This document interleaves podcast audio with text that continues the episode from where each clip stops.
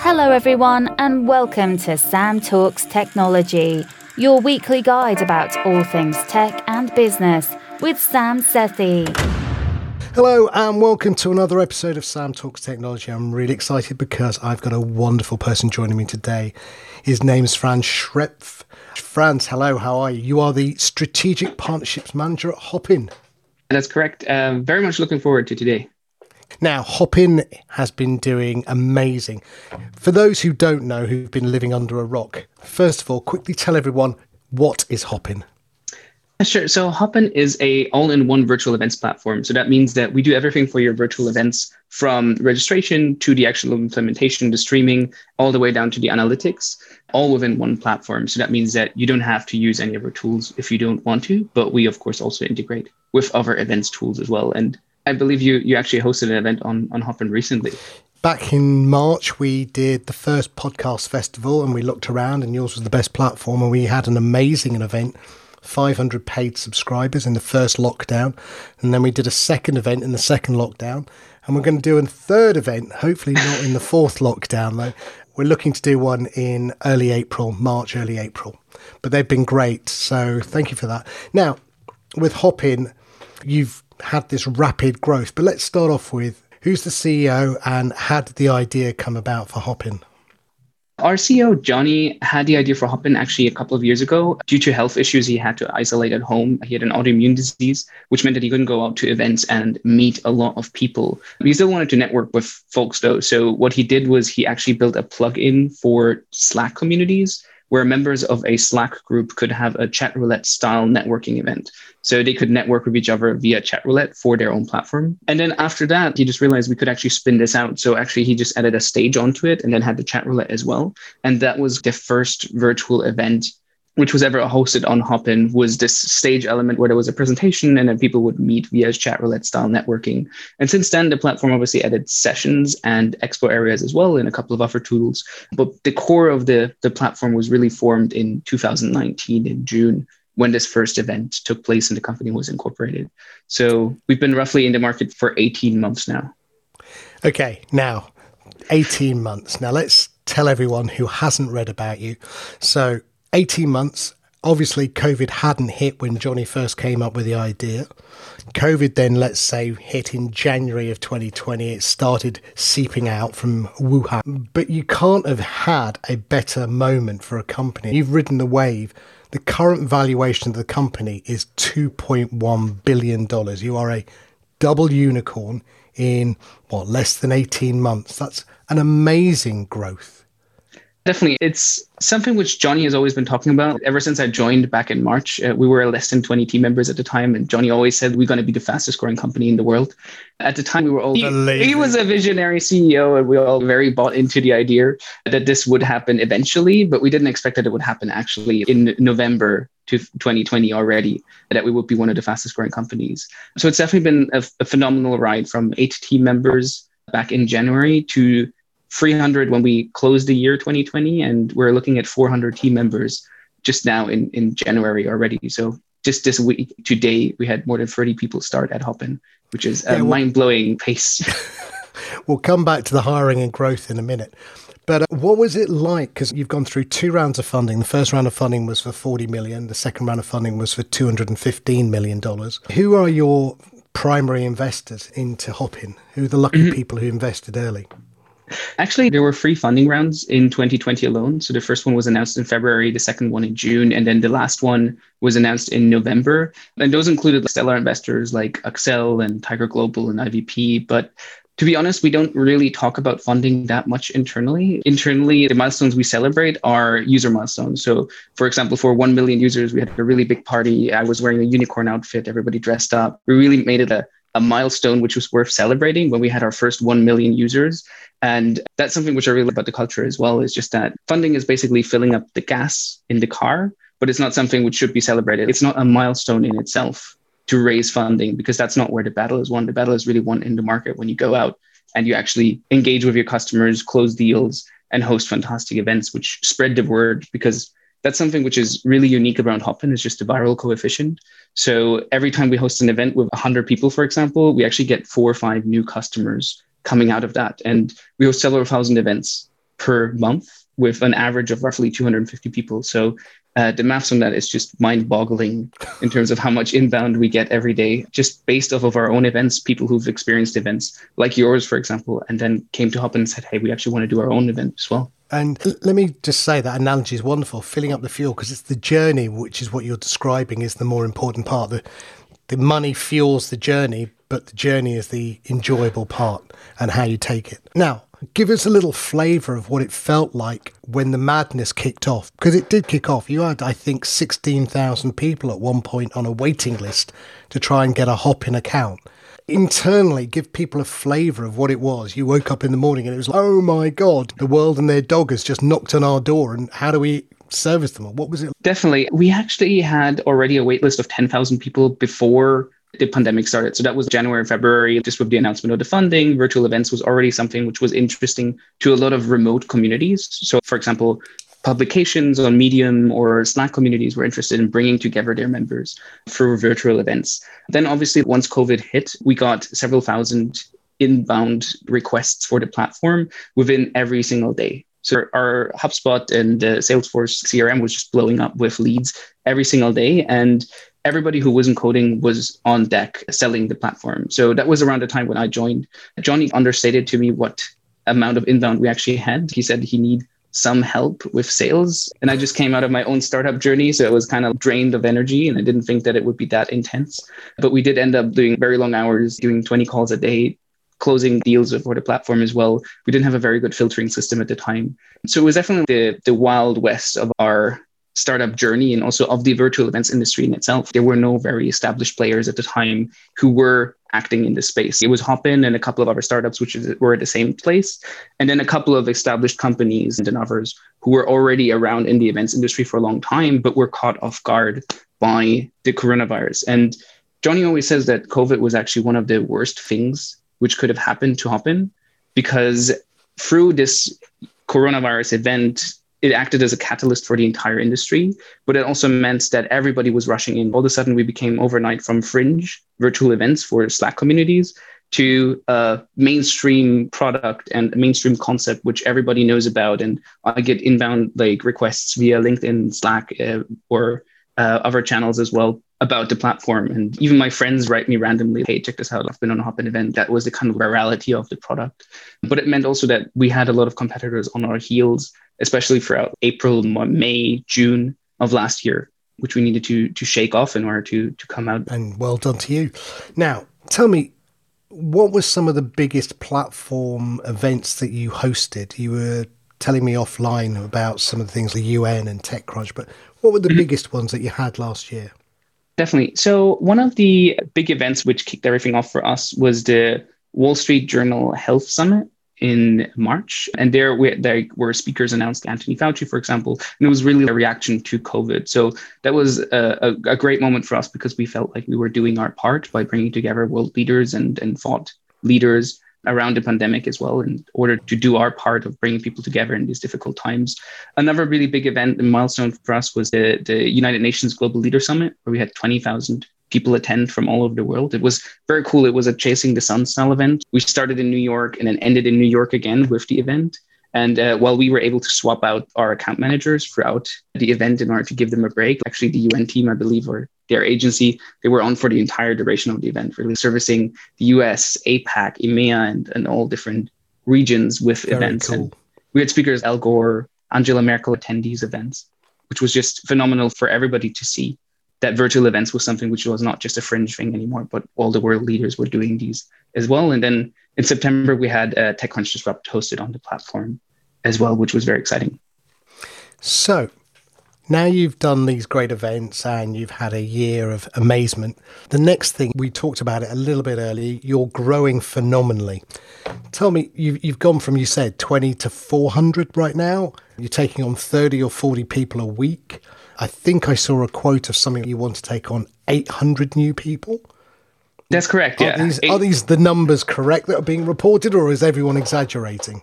No, so these are correct numbers. Hopin had a phenomenal journey. There was a period in time where we we're actually profitable as a business, given the inbound as well, which just meant that we needed to stack up. The indicator for us is always the amount of events which are organ- created this week indicate how much headcount we will need in the upcoming weeks, just because when these events are all implemented, there's more support inquiries there's more demand on customer success and also on the platform itself on engineering. So that has always been a good indicator. And I remember times in, in June, for example, where it was very clear that if we don't hire fast enough, the weight of the demand and inbound might actually suffocate the, the company, which would have been a disaster. We never came close to that, fortunately, but it was very clear within the team that all hands on deck when it comes to recruitment refer all your friends in, bring everybody in in on board in order to make sure that we we can scale up alongside the demand, which is in itself very hard as well. There were definitely companies who started at the same time with us, and excess demand is never a guarantee that you'll be successful. It does definitely come down to execution as well, even if you get the timing right.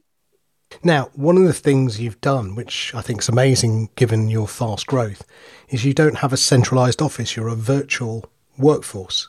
How's that been? Because that's obviously a trend through COVID, but you've actually had to implement it as the company's grown. So, how has there been growing pains while you've done that? Definitely. Being virtual has actually been more of a benefit for us than a drawback. And I think one of the benefits of being remote is just the access to talent. So that has been part of our culture from very early on. Johnny actually founded the company as a remote company. And while I believe that part of that decision was just, you know, rational around financials as well, hiring engineers in remote geographies is easier than hiring engineers in central London. We've actually used that as a strength for us when it came to hiring. Because if you're hiring 30 people a week, you can't rely on all these people living in the same space or even relocating to the same space. So if we were, for example, to have a headquarter in London and we were to hire every single engineer just in London, we would really struggle to meet the, the demands of the business with that just because of delays, for example, for people to move, then visa applications, all, all kinds of different issues would arise, which you don't have with remote. With remote, you just need to ship a laptop over. And then we have engineers and customer support members and salespeople in, I think, 36 countries right now where we already have locations. What's really interesting as well is that we already have hubs popping up as well.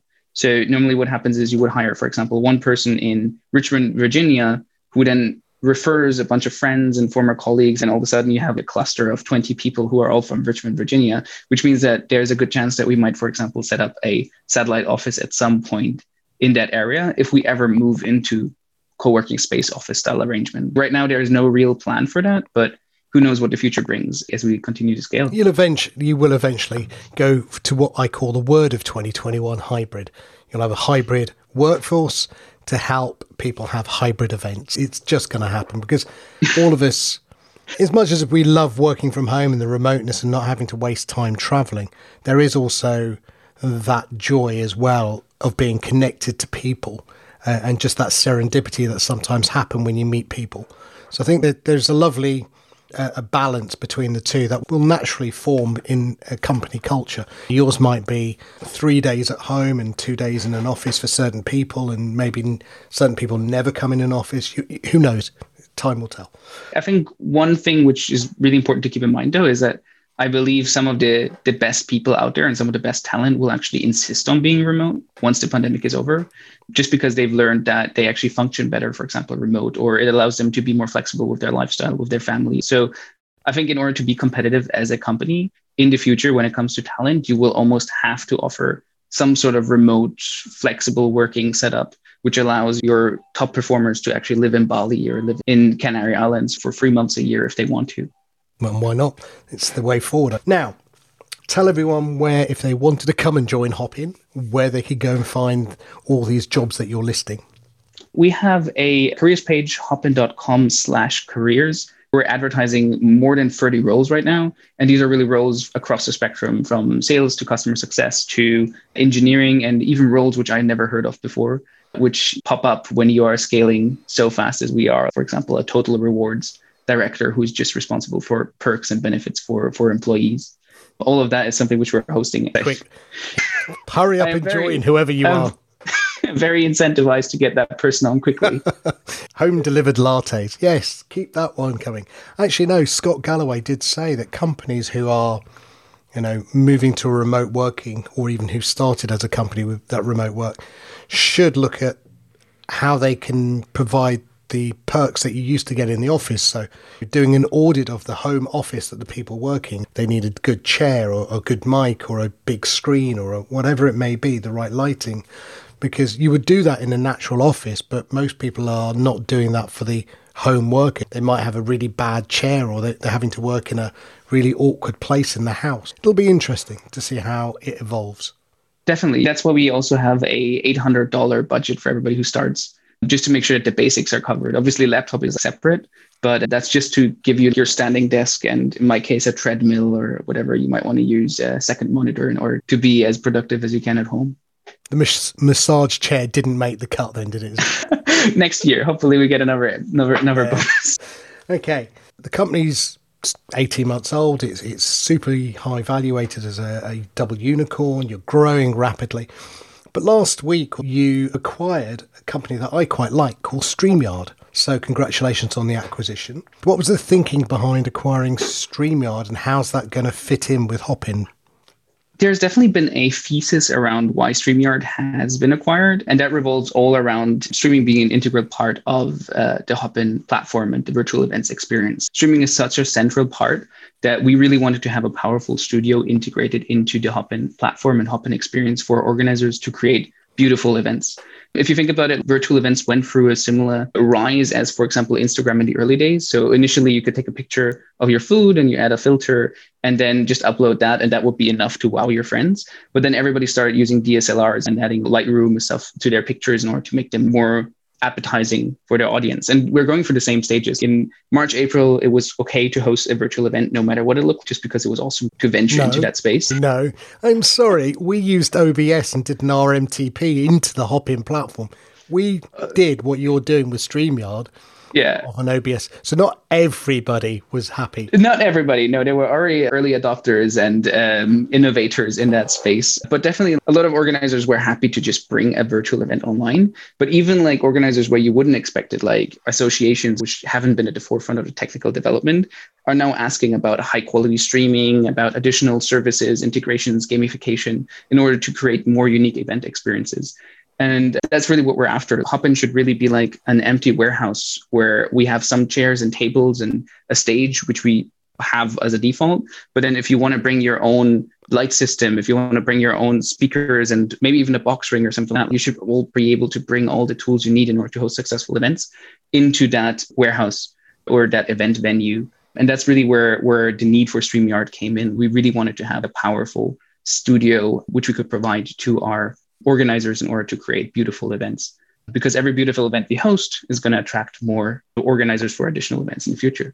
And I think so. Will StreamYard remain as a standalone company as well. So the way I use StreamYard right now, for example, is I do live podcasts and I will say push it to Facebook or YouTube or LinkedIn, and that's great. And will Hopin just be one more platform destination from within StreamYard? But equally, if I go into Hopin, will I then have all the eventually, I guess, because it's the early days, eventually the, the nice abilities within StreamYard to have name plating and zoom in, zoom out. So, what's the timeline, do you think, for the integration? It's a little bit too early to mention a timeline just yet, but you're definitely on the right track. StreamYard will remain its independent business, and there are good reasons for that. Geige and Dan, the business they founded is incredible. So StreamYard was founded in 2018 so only roughly two years ago. And they have a team of 19, but already revenue of 35 million. So whatever they are doing, they're doing it really well. And uh, we definitely don't want to tinker with that. So StreamYard will continue to do what they're doing right now, but they have additional resources from being part of Hopin, which is super exciting as well. I, I always compare it like to to basically YouTube and Google, for example, merging in the early days as well, and then growing together as as two entities but still remain their own kind of culture and, and values as well. But on the Hopin side, you're definitely on the right track. We definitely want to increase the availability of StreamYard within the platform and just make it easier for people to stream from StreamYard um, into a Hopin event, maybe even embedded. That's something which time will tell, but it's just something which is now possible given the, the acquisition as well. So I believe that you're going to be doing a Hopin StreamYard event on the 3rd of February. Can you tell me more about Correct. that and how people might be able to join that to find out more?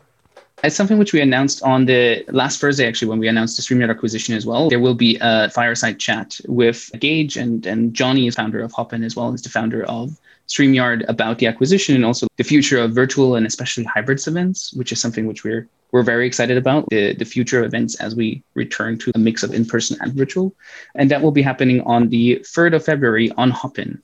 So you can actually sign up for that if you just go onto our website. On the top, there's Find Events, where we have our events marketplace. And there you can see Hopin 2021, which is the name of the event, but also hundreds of other events which are hosted on Hopin if you, you want to check out some virtual events if you have nothing to do this weekend. I don't know what you mean. Nothing to do this weekend. I don't know. Now, last couple of questions. Is Hopin going to be eventually acquired, do you think? Or are they trying to build a platform? Or is it going to be an IPO? What's Johnny's view What's your view, maybe?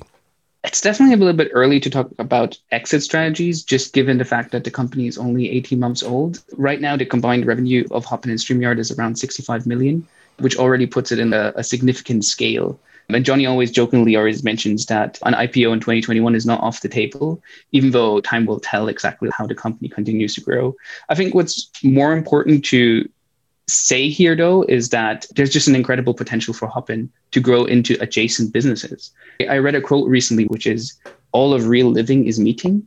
And that's something which I really think applies to Hopin as well, because what we do is we basically facilitate meetings of larger crowds or, or larger congregations online. So it's a virtual town square. And now think about all the things which happen when you meet when we meet, we, we connect with people, we trade with them. So there's a lot of commerce going on.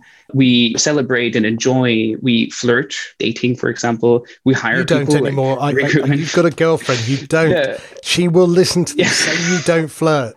Honestly. Definitely not. No, I, I got married in October. Even worse, don't flirt. No, but other people might might still want to meet their love of their life online. But we also learn when we meet other people, right? So there's a lot of education going on. So there's just a, a ton of different areas which we can explore and where, where Hopin is already being used, but we don't actually have a specific focus on them just yet. Universities in itself is a huge use case for us where we already partner with a lot of Ivy League universities in the US, but it's not something which we have actively explored.